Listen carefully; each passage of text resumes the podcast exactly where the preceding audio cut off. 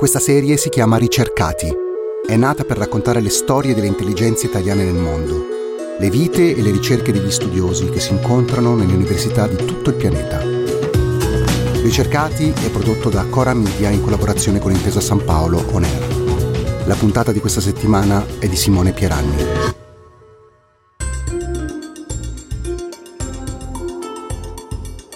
La Cina ormai è sempre più presente nelle notizie che quotidianamente possiamo leggere sui giornali, sui siti internet o ascoltare nei telegiornali. E in particolare si parla sempre di più della presenza della Cina in Africa. E oggi a Ricercati abbiamo Elisa Gambino che si occupa proprio di questo, di rapporti economici, ma come sentirete non solo economici, tra Cina e Africa. Elisa Gambino è una ricercatrice italiana che in questo momento lavora a Manchester nel Regno Unito. Allora Elisa, intanto ti chiederei di raccontarci un po' il tuo percorso proprio, da dove sei partita e come sei arrivata a dove sei adesso.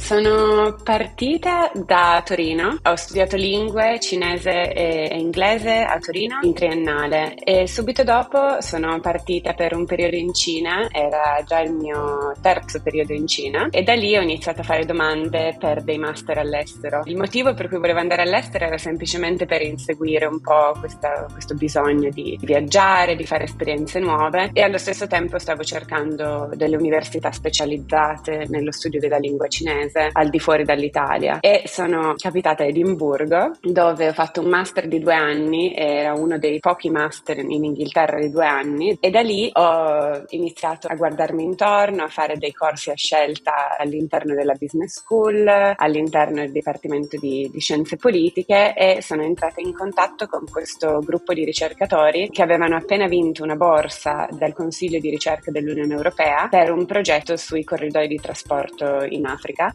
e guarda caso stavano cercando un dottorando, una dottoranda che si occupasse di infrastrutture cinesi in Africa. Io fino a quel momento non mi ero mai occupata di infrastrutture, non ero mai stata in Africa nella mia vita, nemmeno in vacanza, ma una delle cose che mi ha attirata molto era proprio questa idea di entrare in un nuovo campo, quindi spostarmi dalla linguistica e provare invece a vedere un po' cosa succede nel mondo delle scienze sociali e delle scienze politiche. Quindi ho fatto domanda per questo dottorato e durante il dottorato mi sono occupata di infrastrutture cinesi in Africa orientale. Dopo il dottorato, prima ancora di discutere la tesi, sono stata assunta nel Dipartimento di Relazioni Internazionali alla London School of Economics, quindi mi sono trasferita a Londra eh, dove sono rimasta per eh, un anno e mezzo e poi ho lasciato il Dipartimento di Relazioni Internazionali per questa nuova posizione all'Università di Manchester dove eh, insegno economia politica globale, sono nel Dipartimento di sviluppo, quindi sviluppo e cooperazione.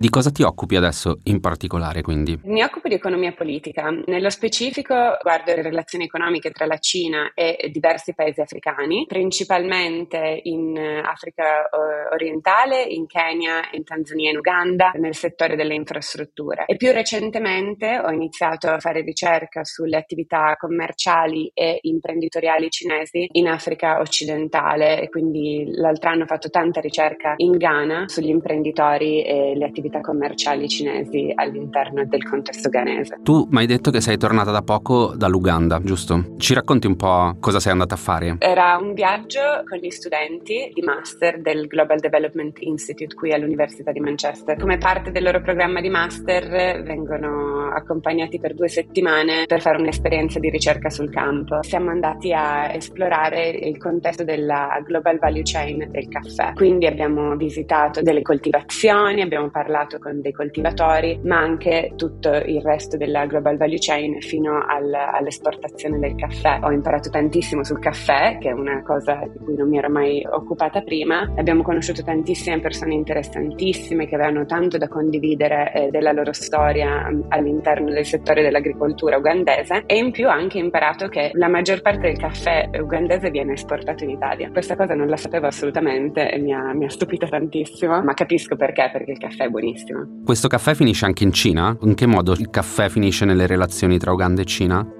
In realtà il caffè ugandese finisce anche in Cina, sì. Però mentre eravamo in Uganda ho anche fatto un pezzettino di ricerca per me. La mia specializzazione originale è principalmente nel campo delle infrastrutture. E mentre eravamo a Kampala, nella capitale, sono andata a visitare un, un cantiere. Ho anche visitato due delle sedi di, di questa compagnia cinese molto grande, una di appaltatori più grandi al mondo, che era la stessa compagnia con cui avevo lavorato durante il mio dottorato in Kenya. Quindi avevo ancora dei dei contatti all'interno di questa compagnia e sono riuscita anche a svolgere un po' della mia ricerca, che principalmente si occupa di eh, guardare all'espansione delle compagnie, quindi come le compagnie cinesi riescono a integrarsi e inserirsi in determinati mercati africani e allo stesso tempo anche come le relazioni non solo tra i vari governi o tra la compagnia e il mercato si svolgono, ma anche come le relazioni tra i laboratori si sviluppano all'interno dei cantieri. Infatti quando ero in Kenya avevo vissuto in un cantiere cinese cinese eh, nel nord del paese per osservare le relazioni tra i lavoratori e capire quali dinamiche lavorative si sviluppavano, per esempio a livello contrattuale, ma anche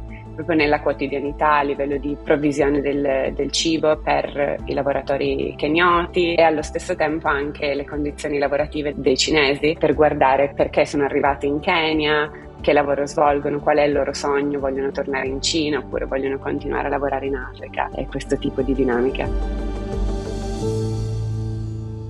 Ecco, questa è una cosa secondo me molto interessante perché si parla sempre no, di Cina in Africa, eh, di solito si dice la Cina si sta comprando o si è comprata l'Africa. Io avevo un amico cinese che è andato a lavorare in Africa, in Nigeria e quando ci sentivamo mi raccontava di uno shock culturale abbastanza forte dal suo punto di vista. Ma ti volevo chiedere che rapporto c'è tra lavoratori africani e cinesi nei luoghi in cui tu sei stata, quindi per quello che hai potuto osservare tu? Diciamo che il contesto del cantiere è un contesto veramente molto particolare, principalmente perché è molto chiuso. Ci sono comunque delle barriere, delle guardie, in questo caso guardie armate, nel cantiere in cui stavo io. È una zona terroristica di Al-Shabaab, quindi il cantiere è di per sé interamente rimosso dal resto della comunità e del territorio e quindi all'interno si crea questa sorta di microcosmo in cui i lavoratori non solo lavorano all'interno del cantiere ma vivono all'interno del cantiere. E quindi ci sono fortissime dinamiche di eh, ineguaglianza tra i lavoratori cinesi e i lavoratori kenyoti ma anche all'interno della gerarchia del management della compagnia cinese. E sì, è molto, anche molto visibile, si riflette per esempio nel tipo di, di case e di stanze in cui i lavoratori vivono, chi ha l'aria condizionata e chi no, eh, chi può accedere al cibo gratuito e chi no. Ci sono anche tante dinamiche di, di, conflitto. Quasi ogni mattina, arrivando nella parte di costruzione, qualche lavoratore rischiava di essere licenziato perché c'era stato un errore in qualche processo di costruzione e c'erano sempre tantissimi, tantissimi conflitti. Allo stesso tempo ci sono anche molti episodi di solidarietà, specialmente perché molti dei lavoratori cinesi che svolgono un lavoro manuale non sono parte del management e non sono lavoratori lavoratori high skilled, come si dice, ma invece si trovano in cantieri all'estero per questa necessità della mobilità sociale, per cercare di migliorare la vita dei propri cari eh, in Cina, ma visto che il loro stipendio è eh, tre volte tanto quello che guadagnerebbero in Cina facendo lo stesso lavoro, diventa poi difficile tornare in Cina perché il loro stipendio diminuirebbe sostanzialmente e perciò rimangono quasi bloccati in questo stato di temporaneità no? in cui sono sempre disconnessi dalla loro comunità in Cina e allo stesso tempo disconnessi dalla comunità del luogo in cui lavorano. E spesso questi lavoratori trovano una, un forte senso di comunità con lavoratori locali che spesso sono lavoratori migranti, quindi hanno molto molte, molti aspetti in comune. La difficoltà principale è comunicare perché non parlano la stessa lingua e quindi diventa molto difficile comunicare. Senti, tu avrai parlato con tanti lavoratori cinesi, ci puoi raccontare un po' cosa ti hanno raccontato, diciamo, come vivono questa loro esperienza, al di là del fatto di voler tornare ma di non poterlo fare a causa appunto delle questioni salariali di cui ci hai appena detto? Diciamo che ho notato recentemente anche un forte cambiamento. All'inizio della mia ricerca, quindi nel, nel, 2017, tanti lavoratori parlavano di questo senso di dare aiuto, di portare attività economiche che avrebbero supportato lo sviluppo economico di determinati paesi del paese africano in cui lavoravano, ma era molto meno riflessivo su se stessi e sul loro, sul loro viaggio, nonostante ci fossero ovviamente queste dinamiche del tornare, del chiedersi se si può effettivamente tornare. E pian piano ho iniziato a sentire sempre più storie di laboratori che decidevano di, invece di rimanere nel paese africano in cui erano dopo la fine del progetto di costruzione, per aprire negozietti oppure anche solo per aprire delle piccole compagnie che vendono materiali o comunque oggetti che sono necessari per, per la costruzione oppure per la vita all'interno del cantiere e che quindi diventano quasi dei, dei subcontractor per le grandi compagnie. E questa è una cosa che eh, succede sempre più spesso, infatti è, è anche uno dei motivi che mi ha portata a spostare, comunque a indirizzare la mia ricerca verso le attività commerciali e imprenditoriali cinesi in Africa, perché ho notato proprio questa, questa trasformazione e questo maggiore interesse nel cercare una vita all'estero, quindi anche portare la propria famiglia, i propri figli e allo stesso tempo guardare al futuro cercando di pensare a come mandare i figli, per esempio, a studiare in Inghilterra o studiare in America o a studiare in Europa. E quindi questo guardare sempre verso un, un percorso di mobilità sociale che migliori la vita della propria famiglia.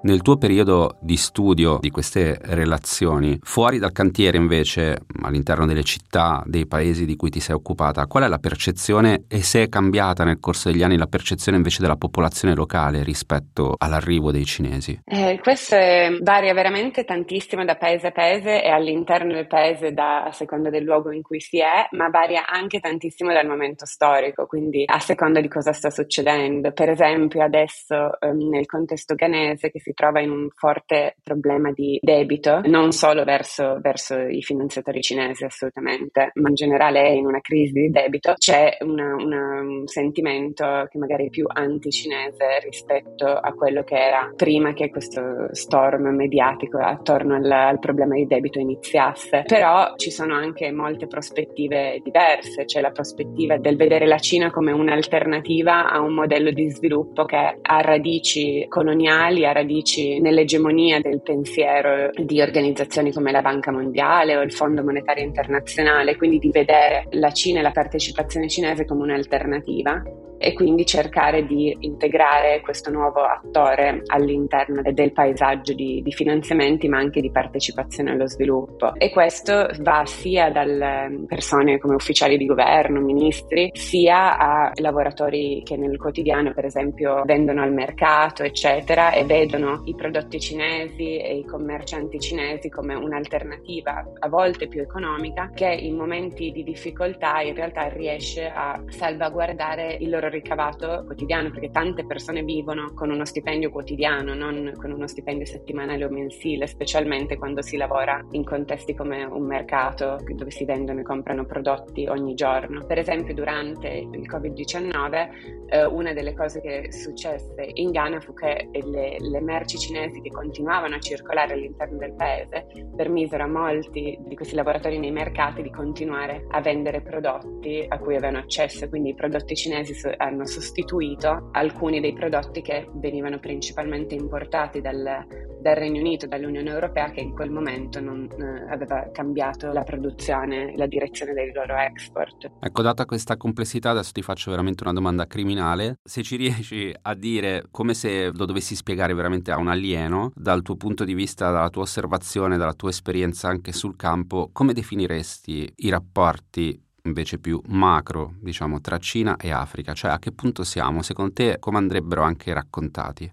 Siamo a un punto in cui i rapporti Cina-Africa si sono evoluti tantissimo specialmente negli ultimi vent'anni, ma eh, ancora di più negli ultimi 5-7 anni. Una cosa che non viene raccontata molto spesso è, è, la flessibilità e il livello di adattabilità di questi rapporti, di come vengono rivisti e rinegoziati costantemente. Spesso c'è nei media occidentali, ma anche eh, a volte in alcuni discorsi politici, c'è un, una vena di paternalismo nel discutere il continente africano e questa è una cosa che la, la, Cina non fa. Apre spazi di negoziazione anche se a livello di potere rimane comunque una relazione interamente asimmetrica, specialmente quando si parla di rapporti tra la Cina e un paese africano individuale, individualmente, no? questi rapporti bilaterali, ma anche nel contesto di rapporti tra la Cina e organizzazioni continentali come l'Unione Africana,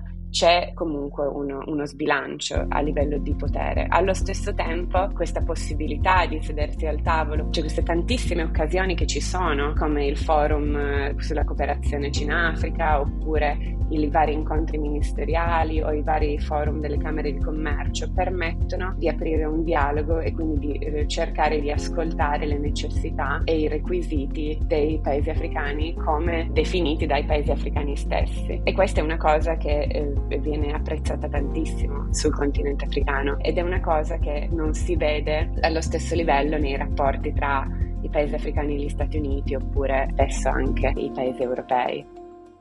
Quindi questa alternativa è molto intrigante ed è molto affascinante, specialmente in un contesto in cui spesso i paesi africani subiscono le conseguenze di crisi che hanno poco a che vedere con loro, come per esempio la guerra eh, tra, tra, Russia e Ucraina, che ha causato tantissime conseguenze per i paesi africani, principalmente perché la maggior parte dei fertilizzanti vengono importati o dall'Ucraina o dalla Russia, il grano prodotto in Ucraina viene spesso spedito nei paesi africani e quindi la guerra ha avuto una conseguenza gravissima sul settore agricolturale, che è il settore più ampio sul continente africano, e in più anche sulla possibilità di accedere al cibo e quindi questo discorso sulla, sulla food security. Perciò dal punto di vista dei leader africani avere eh, alternative, diversificare i loro partner di sviluppo può solo essere una questione di vantaggio. Quindi direi che i rapporti Cina-Africa sono decisamente in un momento di transizione adesso per la questione dell'alto tasso di, di debito, ma allo stesso tempo hanno una base di flessibilità che secondo me permetterà a questo rapporto di evolversi ancora e probabilmente solidificarsi. Torneresti tu in Italia a fare lavoro di ricerca? No, tornerei in Italia per la qualità di vita, per eh, avere la mia famiglia attorno. Non non tornerei per il lavoro di ricerca. Continuo a collaborare con ricercatrici italiane e colleghi in Italia, allo stesso tempo